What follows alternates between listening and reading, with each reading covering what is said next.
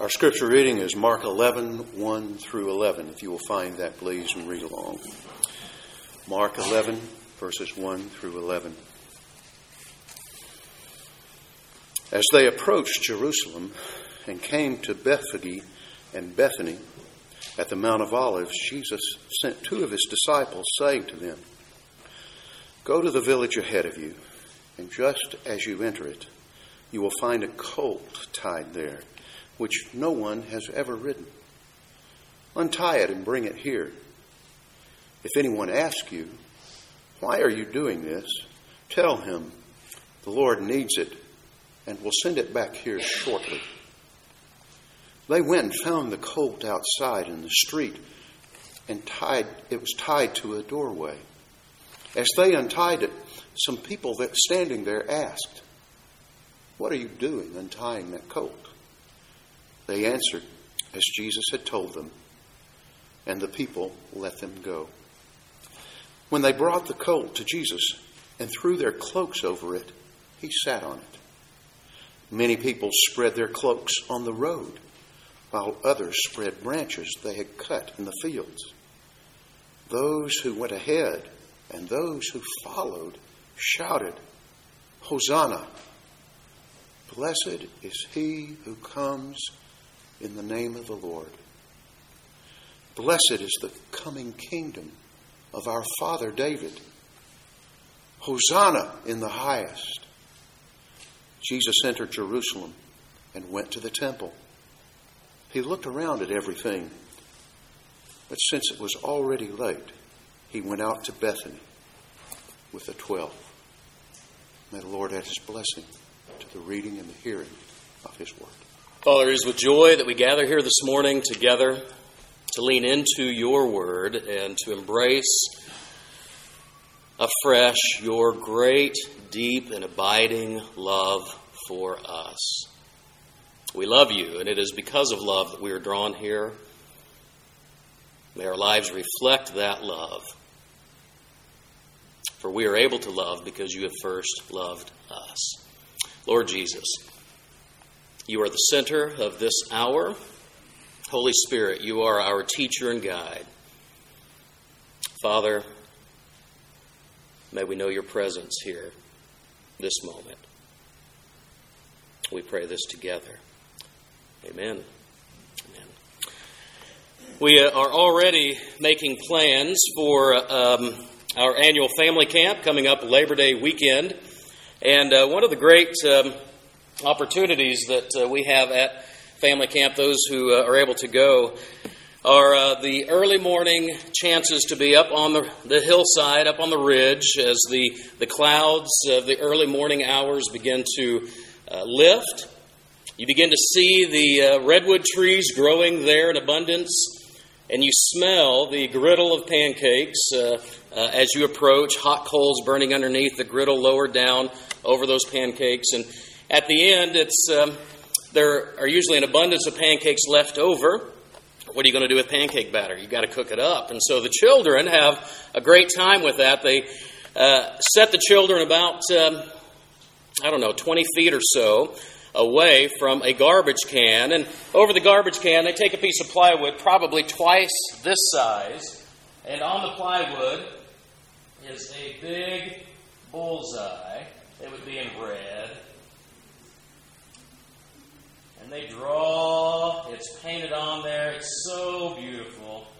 And here in the middle, there's a big hole cut out in that plywood. They lay that plywood over this big, wide mouth garbage can, set it at an angle, take the children 20 feet away, turn their backs to that target, give them a spatula in their hands, place a pancake on that spatula, and blindly they toss the pancake back over their head in hopes of what? Sinking it in the bullseye. Now, this church is exceptionally gifted in many, many ways.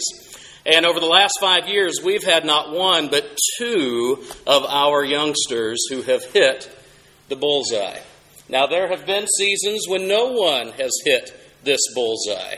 Uh, I'm proud to announce my own son Owen hit it the very first try. It was wonderful. And Corey, Corey, Hello, Corey. champion Corey has hit the bullseye as well. That is one of the great memory makers of our family camp because it fills us with joy, no matter if it's shooting pancakes into a garbage can or aiming at the right things in life. When we hit our target and we hit it squarely in the bullseye, it brings and provides great satisfaction. Sometimes in life, in the world in which we live, we, we walk through life and, and we have to draw bullseyes around certain aspects of life. If we are to know what it is to walk successfully through life, we have to know where it is that we are to draw the bullseyes. Around what do we aim and focus our lives? The world would tell us a lot of things. The world would say that if you just draw a bullseye around an abundance of money, then that will provide everything you need from security to provision to a sense of importance in life to a deep and abiding sense of contentment. That's what the world would say. Uh, one aspect that we are to draw a bullseye for our lives around. Of course, Jesus in the scripture would tell us there is something better than simply money. The world would tell us that as we approach and try to make sense of God in the world and how God wants to relate to my life, that in the business world, we often look uh, and examine other facets, other groups in our particular discipline of business, and, and it's common to take a best practices approach in our business dealings, and, and that is wise in most cases. And the world would say if you were to build a life that is spiritually sustainable and spiritually healthy, then you ought to also take a best practices approach to your religious life. And so, if you find something over here that seems to make sense, that can help you deal with your stress in life, then you incorporate that somehow in your life. And if you see something over here that somehow get, makes you a better parent or a better spouse, then, then you adopt that in your life. And before long, we, we end up sometimes as people that have brought so many disparate uh, things into our life that, that there's no central coordinating reality. The Bible would say there's a better way and a better place and a better person around which to draw your bullseye to have your spiritual life at its breadth and depth and its fullest. There are others uh, in the world who would say if you are to measure yourself, you must measure yourself by comparing to others. Well, hey, I can look at a, a damaged marriage over there and I can feel pretty good that, that I'm being okay toward my wife. I can look at maybe some parents that I would look down my nose on and say they, they don't have it all together, but boy, I'm not doing so bad. I can look at others in my workplace that, that aren't very honest and in their dealings with others, and, and I can be filled with pride saying, you know, I'm a pretty honest guy about most things in life. The world would say if we are to measure ourselves and to have a sense of success, then we ought to do that by measuring ourselves against other people around us. And when we do so, then uh, we can often lift ourselves up at the detriment of others. The Bible would tell us that there's a better way, a better standard by which to measure the quality of your life and the direction that you are going. Where do you focus? Where do you focus? Today, Jesus, in a sense, draws a bullseye in order to focus our attention. As he approaches Jerusalem, there is attention gathered upon him. In my mind, I know I'm, I'm separated culturally. I'm separated. We are separated gener- many generations away. But the thought of somebody riding in on a donkey is a, is a funny one to me.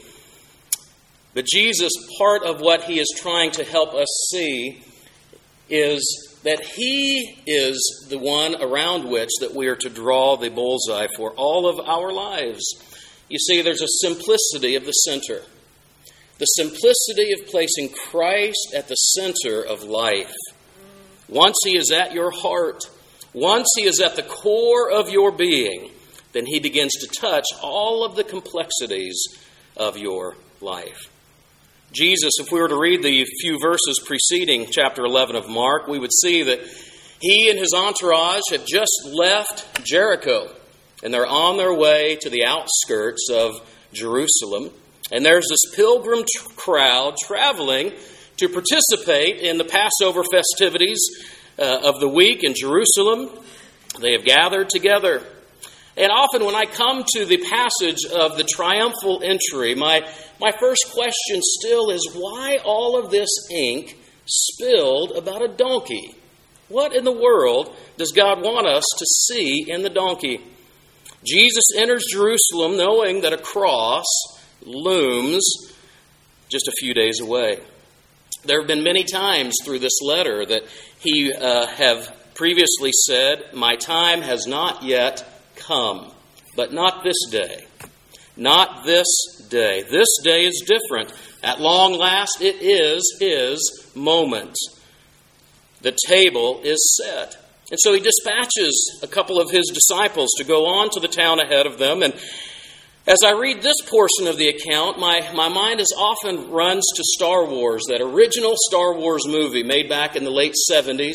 You might remember when Luke and Obi Wan uh, Kenobi approach the city. They're looking for uh, their pilot who will take them to the other planet. Of course, that would be, be Han Solo that uh, they would meet uh, a few minutes later. And as they, they approach into the city, the stormtroopers gather around. They're looking for a particular set of droids. And uh, as they begin to talk, uh, Obi Wan just kind of waves his fingers and he says, These droids are not the ones you're looking for. And the stormtrooper says, These droids are not the ones we're looking for. Obi Wan says, You can go about your day. The stormtrooper responds, You can go about your day. Obi Wan says, Have a good day. The stormtrooper repeats, Have a good day. I love the idea of the Jedi mind trick.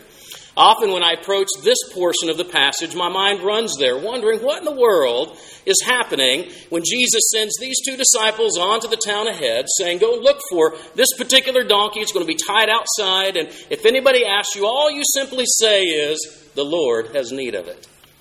And you can almost hear the response. What is happening is that uh, very likely Jesus knew the owners of the donkey. There had been a prearranged event uh, happening, and what is this telling us is that Jesus is drawing a bullseye around himself in the arrangement of a donkey upon which he would enter into Jerusalem. Jesus is drawing a bullseye around himself and asking the question Am I the center of your religious practice? Am I the center of your spiritual life? Am I the center of your entire life? You see, riding the donkey points us to Zechariah chapter 9, verse 9. In the Old Testament, the idea and concept of salvation, the one that God would send to bring freedom and liberation for trapped, imprisoned souls. Zechariah 9 9, as was read earlier today, a portion of it anyway, says, Rejoice greatly, O daughter of Zion. Shout aloud, O daughter of Jerusalem. Behold, your king is coming to you righteous, and having salvation is he, humble, and mounted on a donkey, on a colt, the foal of a donkey. You see, Jesus has arranged this event, and these happenings take place because he is very clearly now his day has come, and it is time to draw the bullseye around himself and asking each of those folks and all of us, Am I the center of your entire life? Because salvation is in the hands of the one who enters on the donkey. He's also drawing a circle saying that he is the king. In the same way that Solomon rode to his coronation on a mule, so Jesus rides into the city both as Savior and as King. So, as Jesus is drawing a circle and a bullseye around himself, he also comes to the place of drawing a bullseye around the temple. As uh, the passage ends in verse 11, it says that Jesus entered Jerusalem and went to the temple. He looked around at everything, but since it was already late, he went out to Bethany with the twelve. Now, if we had time today and kept reading the next couple of chapters uh, of this event, um, we would see what is happening here and how exactly Jesus is drawing a bullseye around the temple and the temple life. You see, in, in Jewish life and practice, the temple was central to representing God's presence among his people. The activities were designed in order to draw hearts of worship up to God.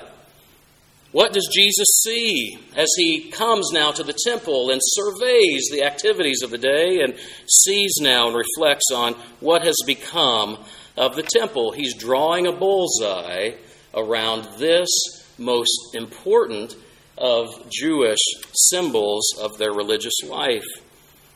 One thing that he sees is an abundance of familiar activity, but a lack of faithful response. You see, bustling activity, even in the church, doesn't always mean that God's life is bursting forth. When Jesus surveys the happenings at the temple, he sees an abundance of these familiar activities, but a great lack of faithful response to God. What else does he see?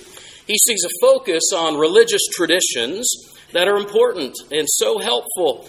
But when the focus on religious traditions occur without a recognition of God's current and ongoing activity, then it becomes withered and dead and painful. Later on in Mark chapter 11, verse 20, uh, Jesus has cursed the fig tree. And as he, he and his disciples walked back by it the next day, it says, In the morning, as they went along, they saw the fig tree withered from the roots. Peter remembered and said to Jesus, Rabbi, look, the fig tree you cursed has withered. We all know that plants must have their roots in order to be fed, in order to find strength in the midst of storms and weather as they come. We know that Jesus in John 14 described himself as the vine and you and I as the branches. And when the, the branches are connected firmly to the vine, life is able to burst forth. But when that branch is severed, life ceases. You see, when Jesus comes in and he draws this bullseye around the temple, he says what was intended to be a hive of activity of God's very life has become nothing more than withered roots. If you were to walk into my backyard, you would see a tree, and at first glance, you would see something green. It was in leaf, it is in leaf. It uh, provides some shade. It's not very tall, about seven foot tall, perhaps. Not very wide, but it's pretty. It sits in our backyard and it's pretty. We were told when we bought the house that it has a particular disease, and uh, as you walk up close to the tree, you can see that uh, many of the new leaves and other things that are trying to grow on it have shriveled and are stunted in their growth.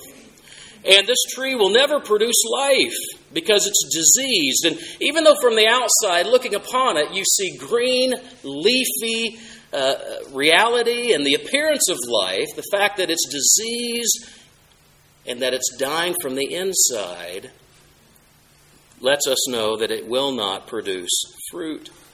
You see, the withered roots may take time to be known on the outside, but the reality of them is that it produces death. Another thing that Jesus sees, not only does he see an abundance of familiar activity, but a lack of faithful response. Not only does he see faith, uh, focus on religious traditions without a recognition of God's current and present activity, but he sees a haste to build a kingdom without welcoming the king. There's all of this focus and energy on building a kingdom without welcoming the presence of the king. If we're to take some time to look at the verses preceding Mark chapter 11, we would see a great contrast of two different aspirations and the ways that sometimes we draw bullseyes around what is it that we aspire to do and to be. One of them is James and John, two of his disciples. They come to him and they have a request. They say, Lord, when you come into your glory, we have a request to you. Jesus asks them, Well, what is it that you want me to do for you? And they say, When you come into your glory, we would like one of us to sit on your right and the other upon your left. And Jesus goes through a conversation trying to explain to them that that is the wrong focus. That is the selfish ambition that we're warned about in Scripture. Not ambition, but selfish, self centered, self motivated ambition. Well, in the verses right after that, there's another account with Bartimaeus, one of my favorite passages in the scriptures. And in contrast to James and John, when Jesus asked, What is it you want me to do for you? they offered this request. When Jesus asked the very same question to the blind man Bartimaeus, his response was simply, Lord, help me to see. You see, James and John wanted seats of importance, a wrong aspiration. Bartimaeus, on the other hand, simply wanted eyes that could see. And Jesus was more than happy to honor that request. So often we can get caught up into the haste of building the kingdom, and we forget that there is a king every day that we welcome into our lives. Well, not only is Jesus drawing a bullseye around himself and riding in on the donkey, not only does he stand at the temple's edge and draws a bullseye around the temple and sees it lacking and wanting, but Jesus is also drawing a bullseye around the heart of individuals and the heartbeat of his people. And I think more than anything else, that is what this passage leads my heart to. But while Jesus is going around drawing bullseyes and setting our attention on these things, there are others who are placing targets on his back. And it wouldn't be long, just a few days, where he would be wrongly arrested, falsely tried, and cruelly crucified.